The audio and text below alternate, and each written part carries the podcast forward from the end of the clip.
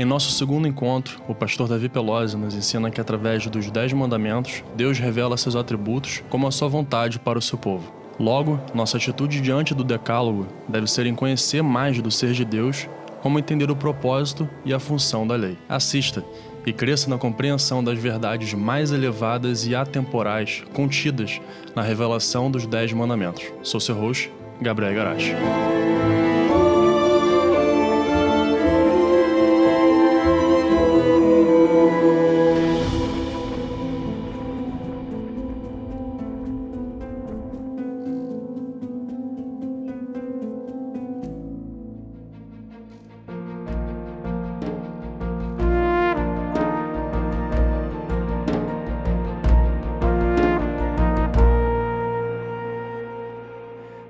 Vamos passar para a nossa segunda meditação nos Dez Mandamentos. Ainda estamos na consideração introdutória dos Dez Mandamentos.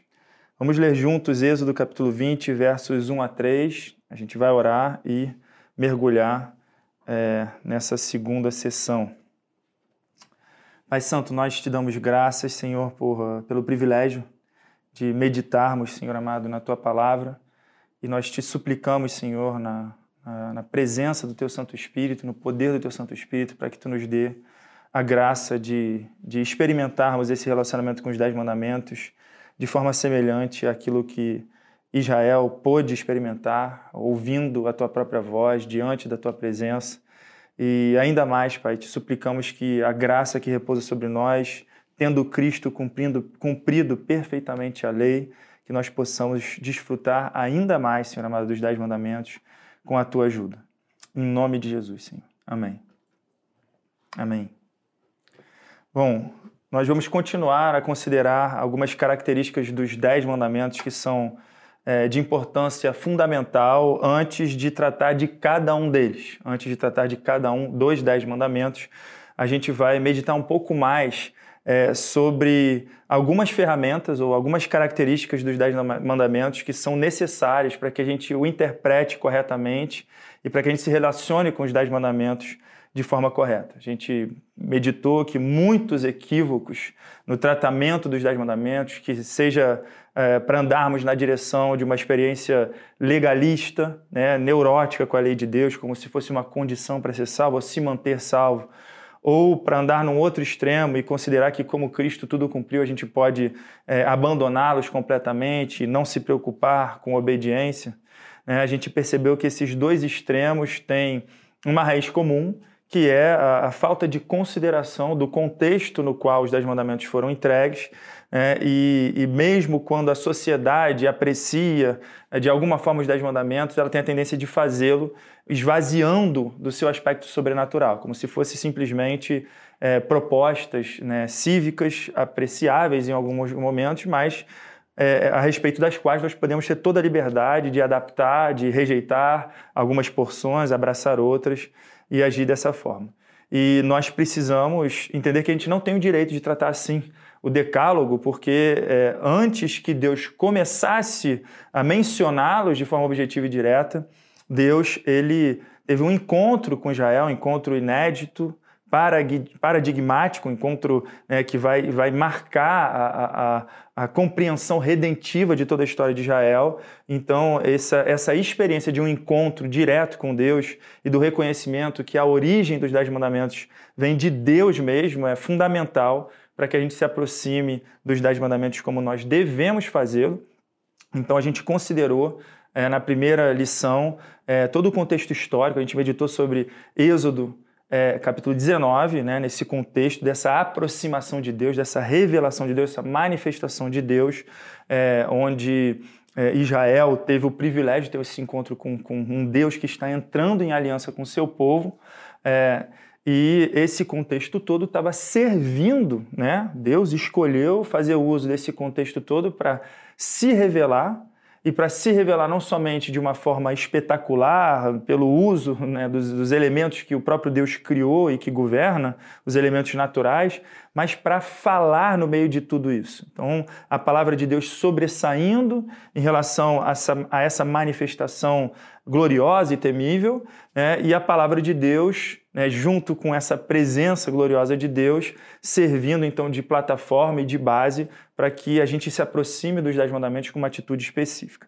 E a gente vai continuar a considerar alguns atributos dos Dez Mandamentos, justamente porque os Dez Mandamentos forem, foram entregues por Deus num contexto muito específico e com um objetivo muito específico, né, os Dez Mandamentos têm é, é, um vínculo inseparável com o ser de Deus, a pessoa de Deus, a revelação de Deus, a palavra de Deus. E Deus, então, por ser a sua origem, ele atribui aos Dez Mandamentos algumas características. Né? E essas características são características fundamentais para que a gente interprete corretamente os Dez Mandamentos. Então, nesse momento, a gente vai meditar em dez características dos Dez Mandamentos que nos ajudam a interpretá-los corretamente.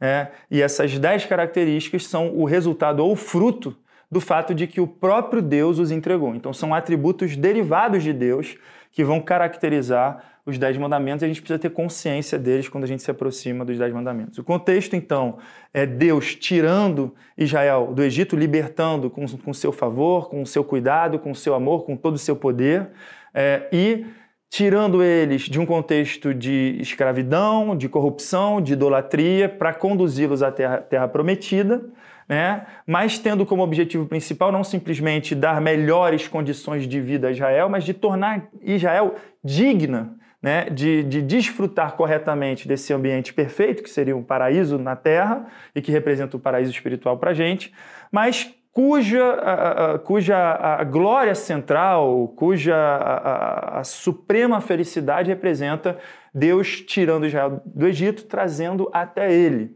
Então, é o povo de Deus desfrutando de um relacionamento com Deus no lugar de Deus. Mas entre Egito e Israel existe um, e a Terra Prometida existe um deserto purificador que uh, no qual Deus fará uso da sua lei né, para comunicar com clareza esse propósito de Deus, de fazer com que Israel seja elevada da, da sujeira da qual foi liberta, para se conformar ao caráter de Deus e na progressão em que é tornada por Deus mais digna da sua presença, Israel tem uma percepção cada vez maior do privilégio e do desfrutar da presença de Deus por essa intimidade. Então, quais são essas características? Tudo se encontra enraizado nessa auto-revelação de Deus, na qual a gente meditou no capítulo 19, e de uma forma mais específica, nos nomes que Deus usa para aplicar a si mesmo. Então, os nomes que Deus usa aqui, nos Dez Mandamentos, que serão repetidos em números dos Dez Mandamentos, são os nomes que ele escolheu é, para uh, dar um título a si mesmo que desse a capacidade de Israel né, poder é, por esses nomes, trazer a sua memória, trazer a sua lembrança, é, essa forma completa com a qual Deus se revelou e tem se revelado a Israel. Então, esse Deus que interviu na história, ele vai sempre atrelar é, a ideia do seu nome é, ligado ao favor em relação a Israel e ligado à sua intervenção na história a favor de Israel, mas ele vai aplicar dois nomes a si mesmo que são muito interessantes. Então, verso 1.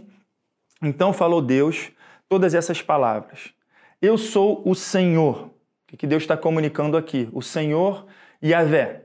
Aqui é Deus fazendo uso do conceito mais elevado, do nome mais santo que aprouve a Deus aplicar a si mesmo na sua revelação a Israel no Antigo Testamento.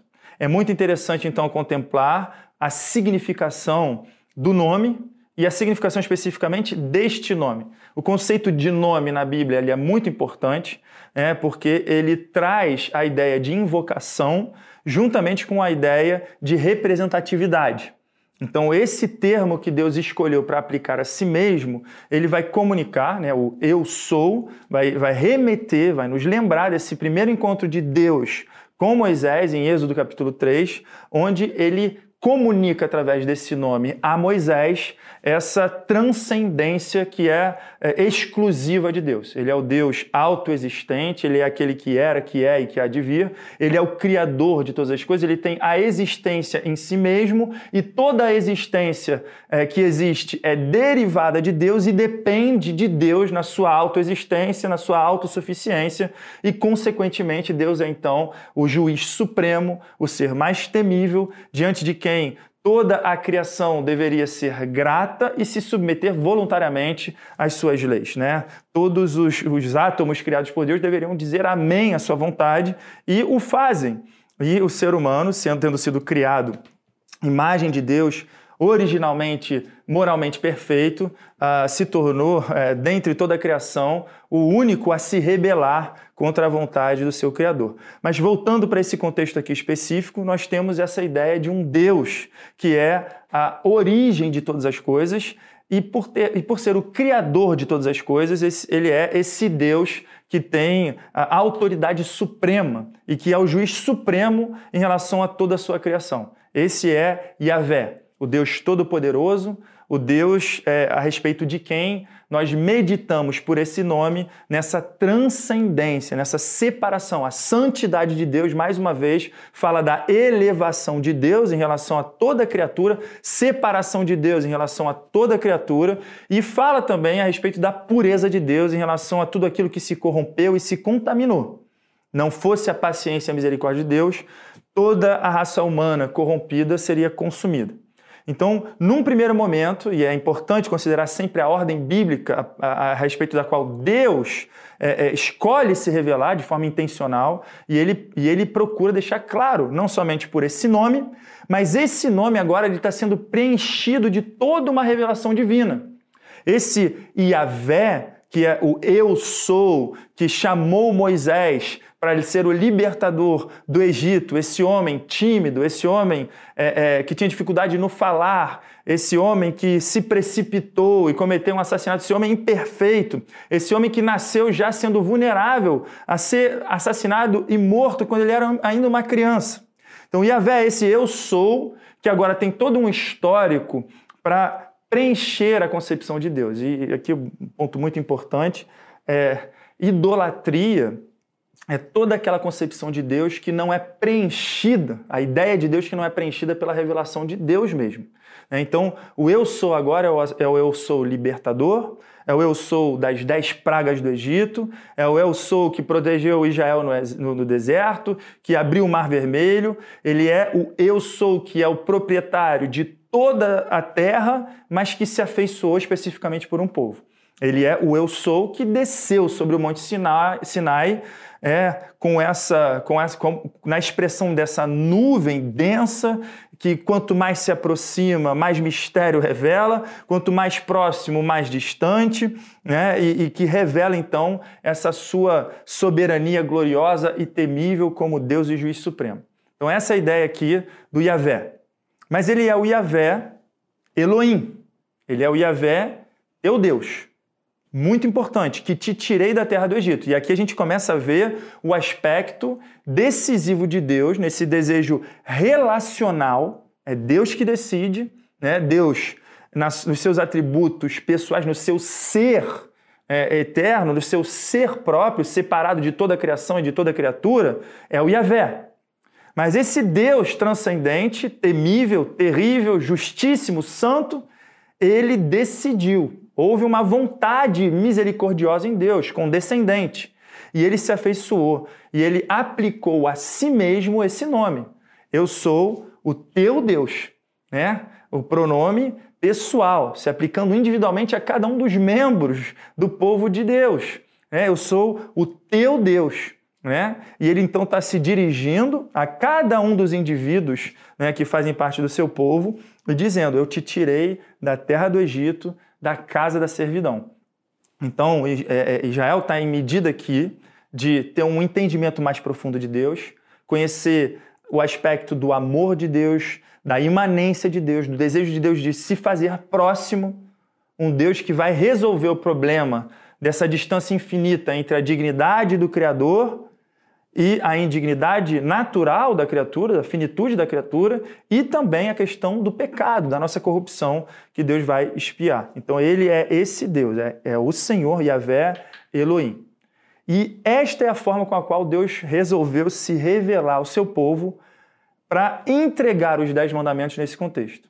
Então, quais são as características que essa, esse conceito bíblico de Deus, da autorrevelação de Deus, vai emprestar né, aos Dez Mandamentos? O primeiro atributo é, é que os Dez Mandamentos são autoritativos.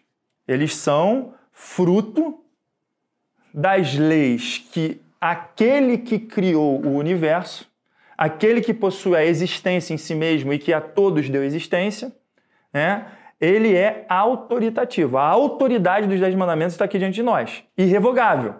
É o Criador, é o sustentador de todas as coisas, é o supremo juiz que está nos dando nos Dez Mandamentos não uma lista de sugestões. Ele não está entregando à humanidade a, a, a, sua cegueira e a sua corrupção e permitindo simplesmente que os seres humanos procurem entrar num acordo social onde a maioria das opiniões vai formar a lei. Não está aqui, a, não há espaço aqui para que o ser humano, na sua condição finita, entendendo que esses mandamentos foram entregues por Deus, não, tem, não há espaço aqui para que a gente o, o, encare os Dez Mandamentos como é, é, algo que, que seja visto como sugestões, como propostas. Nós estamos diante de algo que é autoritativo porque está enraizado, é, está arraigado no, no, no, no atributo, no nome de Deus que nos remete ao Criador, Yahvé. Muito interessante, porque há uma aplicação específica para Israel, para o povo de Deus. É, Deus sendo o, o, governador do universo, o criador, a autoridade suprema, nos dá esses dez mandamentos. E que privilégio! Porque se existe na criação né, a ideia de moralidade, todo, tudo aquilo que se observa na realidade criada só pode ser justificado por algo que exista na origem. E o ser humano é um ser é, é, é, moral, é um ser consciente.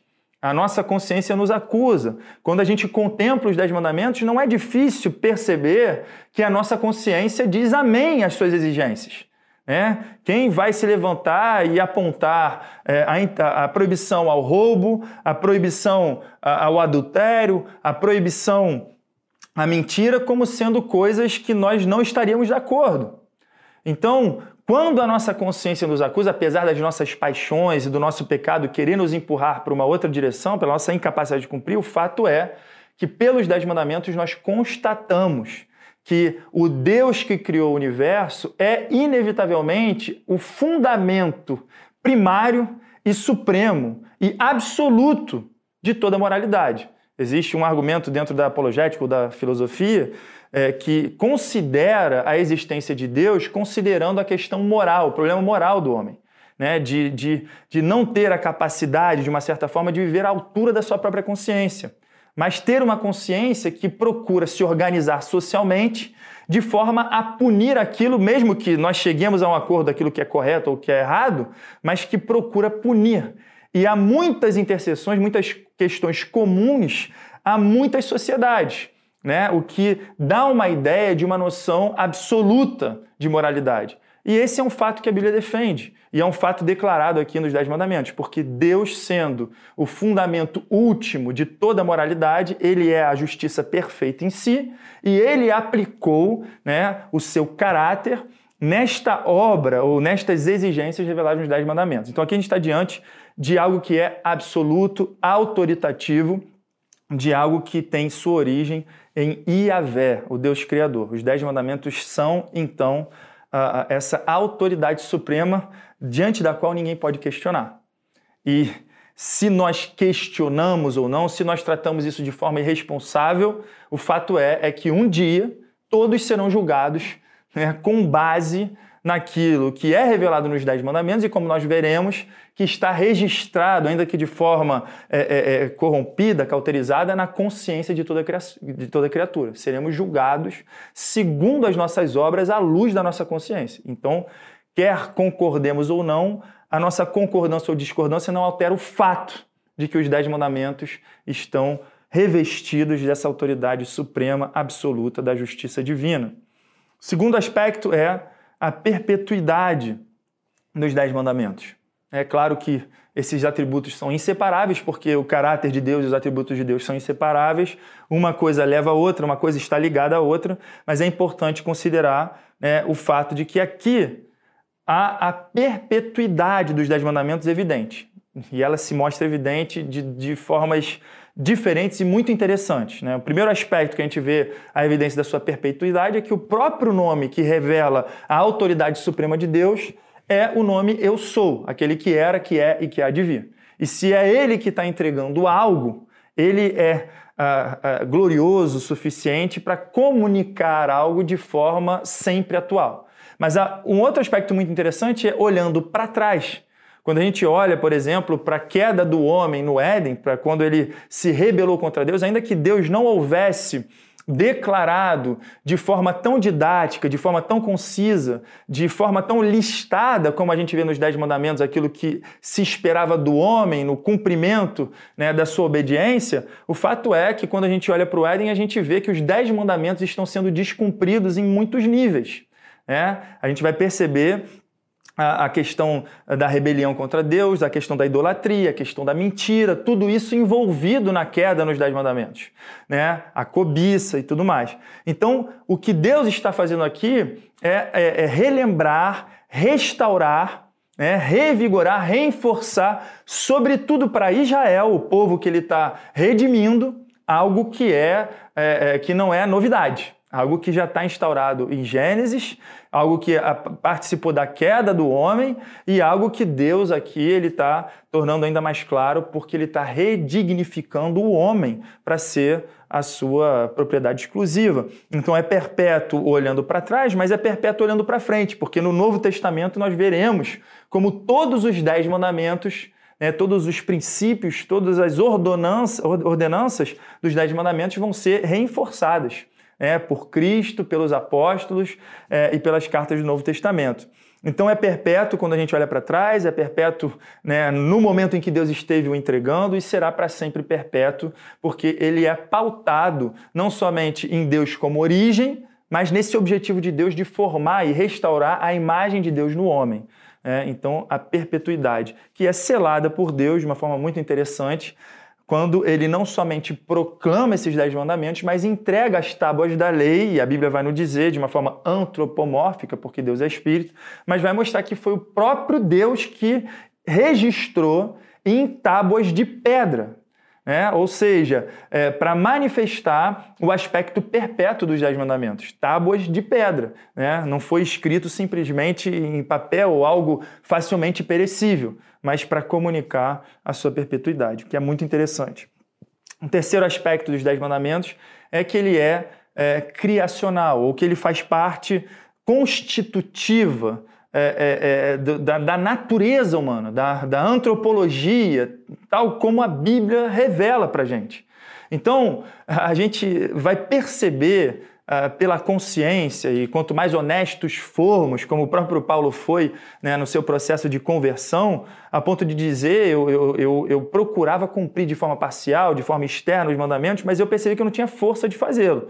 Mas eu sempre soube que eu deveria fazê-lo. Eu dizia amém para a vontade de Deus, mas não tinha força para fazê-lo. E o fato é que quanto mais a gente considera os dez mandamentos, quanto mais a gente entende o que Deus está exigindo através deles, mais afinidade, mais é, é, é, é, conformidade nós encontramos com a nossa própria natureza. Então, o que Deus está exigindo nos Dez Mandamentos é o que de melhor o ser humano poderia desejar para si mesmo.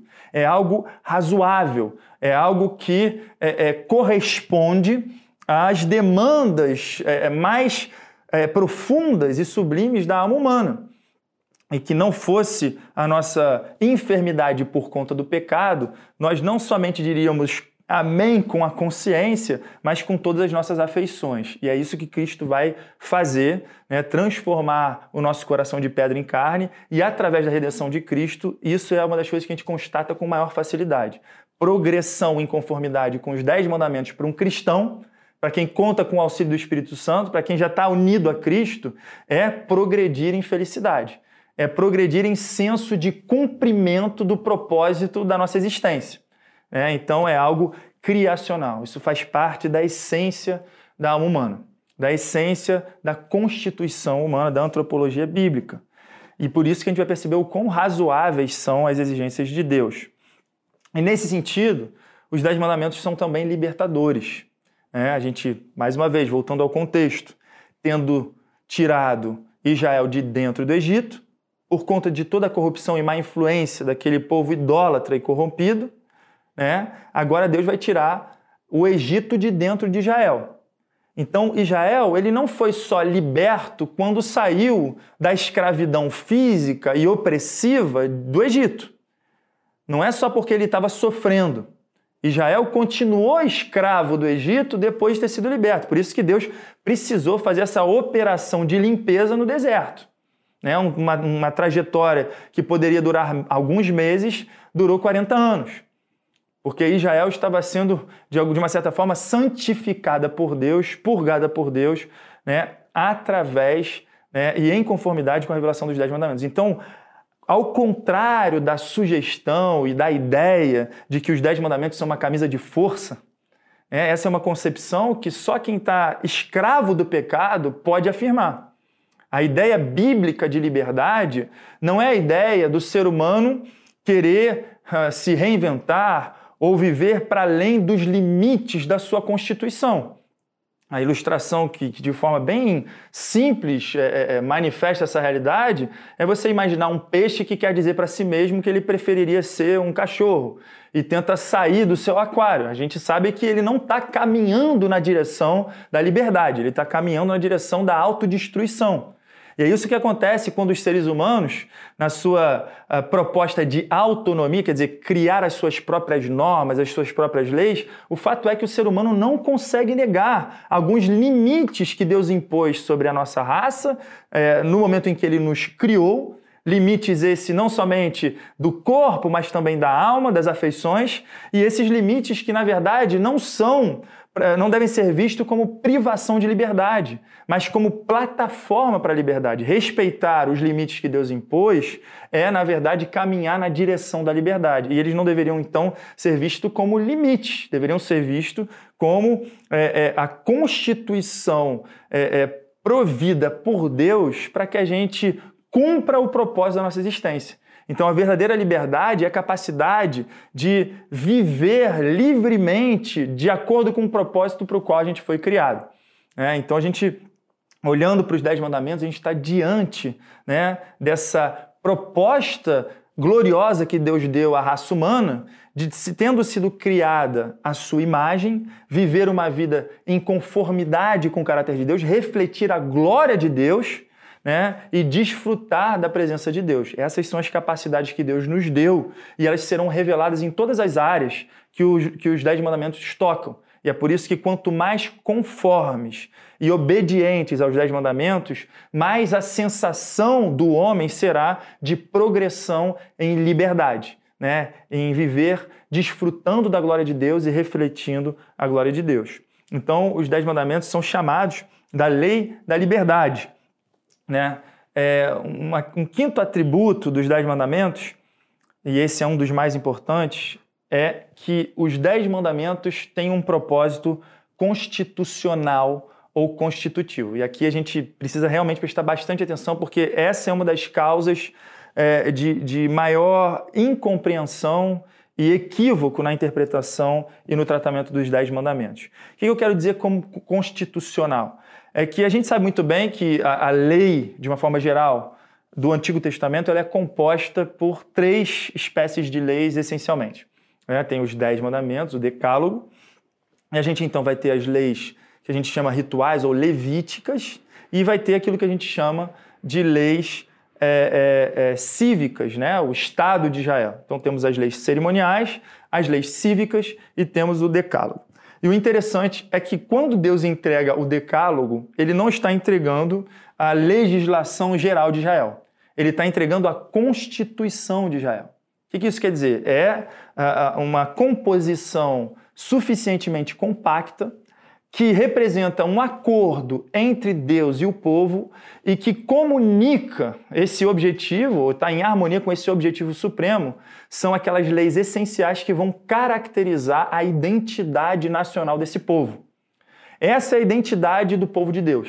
Ela é resumida e ela é muito semelhante, como a gente vai ver, com as beatitudes repetidas por Cristo, que vão aprofundar a compreensão espiritual da lei. Mas o fato é que Deus aqui voltando é, é para o capítulo 19, é, versos, a partir do verso 5, a gente vai ver que Deus está fazendo de Israel o seu povo de propriedade exclusiva, conformando a identidade de Israel à sua dignidade. Israel vai levar o nome de Deus sobre ela e vai se conformar à glória da maneira pela qual Deus vive.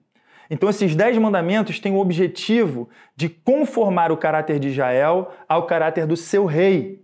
E isso é muito importante porque nós sabemos que com o avançar da revelação da história da redenção, com o cumprimento de Cristo, as leis cerimoniais foram abolidas, porque cumpridas per, é, perfeitamente por Jesus. As leis cívicas é, não são necessariamente, é, é não, não, deve, não, não necessitam é, é, serem cumpridas uma vez que Israel deixou de ser essa nação central e o evangelho foi expandido através de Israel, do que se cumpriu através de Israel a todos os povos, então nós não temos a mesma estrutura teocrática de Israel. Né? Alguns princípios, é claro, que a gente vai continuar a, a, a, a, usufruir, mas o interessante é perceber que essa lei da identidade do povo, a lei constitucional de, de, de Deus, nunca vai ser abrogada, ela nunca vai ser abolida. É, então, os dez mandamentos continuam, eles são perpétuos.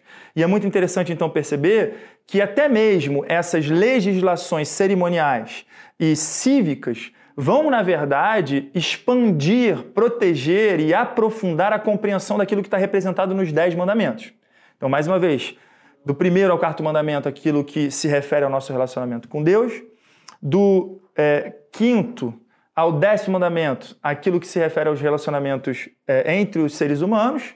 E aí você vai ter a expansão dessas leis a respeito da nossa relação com Deus nas leis cerimoniais e a expansão daquilo que diz respeito ao nosso relacionamento é, interpessoal no, nas leis é, cívicas, de uma forma uh, uh, mais geral, é, aplicando essa concepção. Então, os dez mandamentos eles são constitucionais. E é muito importante perceber isso né, na compreensão do uso da lei ou das funções da lei. Porque quando a gente entende que é algo constitucional, a gente entende que não é algo que é condicional para a salvação. Os Dez Mandamentos não são estritamente redentivos. Eles trazem muita informação a respeito da redenção e, através deles, Deus nos conduz a Cristo, a compreensão da necessidade de Cristo.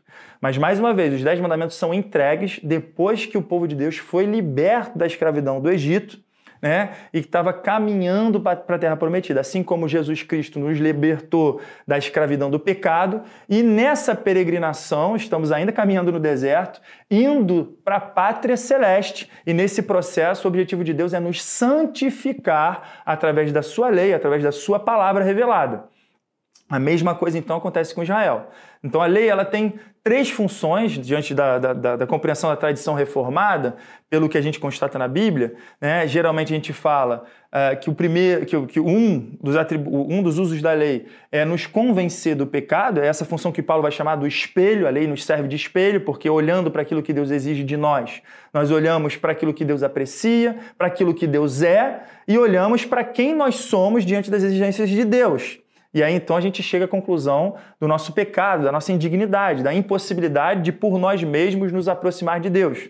E tendo sido convencidos do pecado e compreendendo exaustivamente, ou pelo menos compreendendo profundamente a lei, a gente tem uma ideia cada vez maior de qual será a maneira através da qual Deus vai nos justificar da lei. Quanto mais eu vejo a lei, mais vejo o quanto eu a transgrido, o quanto eu devo ser punido e quão grande é a obediência que eu devo a Deus. Então, Paulo vai dizer que, em nos convencendo do pecado e das exigências de Deus, a lei vai funcionar não só como um espelho, mas como um aio ou como um professor que vai nos conduzir a Cristo. Porque a lei é do tamanho, as exigências da lei é do tamanho da obediência de Jesus. e tudo aquilo que eu devo merecer, receber em termos de punição por ter transgredido a lei precisa cair sobre Jesus Cristo, é, é, que vai tomar o meu lugar né, nessa aplicação da justiça de Deus. Então, a lei tem essa função de revelar o pecado e nos conduzir para Cristo. Ela também tem uma função de restrição social, porque a partir do momento que você pega os princípios dos Dez Mandamentos e o aplica né, numa sociedade, você vai perceber o quanto a sociedade vai ser é, encorajada a refrear né, nas suas transgressões. É, então, ela tem essa capacidade não de transformar externamente o ser humano, mas ela tem uma capacidade de refrear a manifestação do pecado na sociedade. E tem uma terceira função da lei, uma terceira função da lei, que é essa santificação, essa progressão em retidão, é, em, em numa expressão de gratidão em relação a Deus. Né? E aí a grande questão é a seguinte: ela está ali em primeiro lugar para me convencer do pecado e me conduzir a Cristo, ou ela está ali em primeiro lugar para servir de santificação, uma vez que eu já fui liberto por Cristo? Considerando o contexto de Êxodo, né, a tradição reformada é da opinião que o primeiro uso da lei é a santidade progressiva, uma vez que eu já entendi a minha redenção em Cristo. Mas é fato que é, é, no caminho e no relacionamento com a lei, aqueles que não são ainda convertidos, eles vão sendo convencidos cada vez mais do seu pecado e vão compreendendo o quanto eles carecem de Jesus. E para aqueles que já foram salvos, eles vão se relacionar com a lei de uma forma semelhante, entendendo cada vez mais né, aquilo que foi exigido de Cristo para que ele me justifique da lei.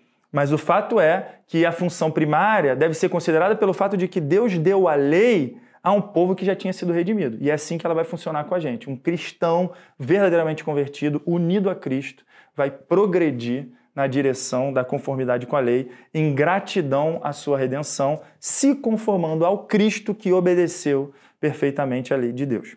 Então, nesse sentido, a lei é constitucional.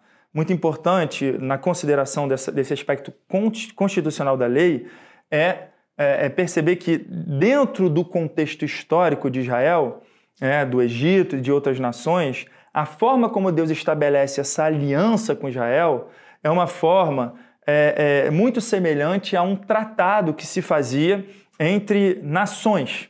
Uma nação dominava uma outra nação e estabelecia alguns termos em relação aos quais aquela nação que se tornou serva da nação que a dominou deveria se adaptar sob pena é, de não ser é, é, destruída, exterminada.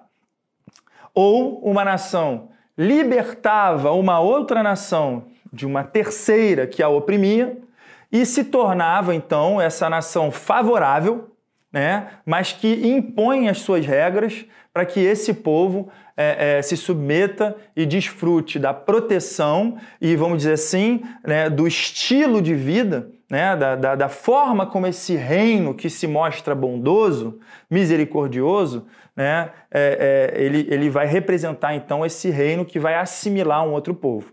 E essa é a forma como Deus faz. Deus ele vai lembrar Israel, aqui no verso 1, verso 2, eu sou o Senhor teu Deus que te tirei da terra do Egito. E aqui a gente está diante desse prólogo que fazia parte desses tratados, mostrando como que eu me tornei a nação soberana sobre vocês. Eu me tornei a nação soberana porque eu te tirei da terra do Egito, da opressão, da casa da servidão. Então, manifestando esse favor, manifestando é, é, essa soberania. E aí, então, a partir do momento onde ele manifesta esse direito de propriedade, mas o mais interessante é que Deus convida Israel, né, no, em Êxodo capítulo 19, a entrar voluntariamente nessa aliança, ele permite que Israel entre voluntariamente nessa aliança, e agora Deus está impondo né, nessa função constitucional quais são é, é, é os elementos mais importantes que caracterizam esse reino, essa nação, qual é a característica. E aqui a gente vai ver esse Senhor que é favorável, esse Senhor que vai procurar estabelecer o seu caráter no seu povo a característica do reino de Deus aqui manifesta. Né? Então, a gente é, a está diante de algo que é constitucional. Mais uma vez, não é condicional para a salvação, mas é, é, vamos dizer assim, é condicional para o desfrutar desse relacionamento e dessa progressão e desse objetivo de Deus de conformar Israel né, a, a, a, si mesmo, ao seu caráter e desfrutar da presença de Deus. É interessante que no Novo Testamento Jesus Cristo não vai revogar essa concepção, porque ele vai dizer o seguinte: aqueles que têm os meus mandamentos e os guarda, esse é o que me ama e aquele que me ama será amado por meu Pai, e eu também o amarei e me manifestarei a ele. Então existe uma clara compreensão de conformidade e progressão em obediência em guardar os mandamentos de Deus, para um conhecimento mais profundo de Deus e uma experiência de uma revelação maior de Deus, Deus se manifestando a nós à medida em que nós progredimos em obediência aos seus mandamentos. Então esse é o quinto atributo da lei, é, e na próxima lição a gente vai considerar cinco outras características da lei de Deus. Vamos orar. Pai Santo, nós te agradecemos, Senhor amado, pela, por esse objetivo glorioso, gracioso, misericordioso, onde nós podemos contemplar, Senhor, o privilégio de entrar em aliança contigo, de contemplar a tua mão libertadora nas nossas vidas nós queremos te agradecer por Cristo ter cumprido perfeitamente, Senhor amado, as tuas exigências morais, Senhor, ter cumprido as exigências da lei, ter nos provido o perdão e a justificação das nossas transgressões, mas, sobretudo, de ter nos unido a Ele, Senhor amado, através do Espírito Santo. E, estando unidos a Cristo, nós temos o privilégio de progredir em conformidade com a tua lei nós fomos libertos da escravidão, nós caminhamos pela tua graça, Senhor, na direção do paraíso, mas o nosso maior objetivo, Senhor, é de progredirmos em conformidade com o teu caráter, que o teu caráter revelado na tua lei forge e forme o nosso caráter, e que à medida em que a gente progrida em conformidade com Cristo e contigo, Senhor, nós possamos também desfrutar mais da intimidade com a tua presença. Em nome de Jesus, Senhor.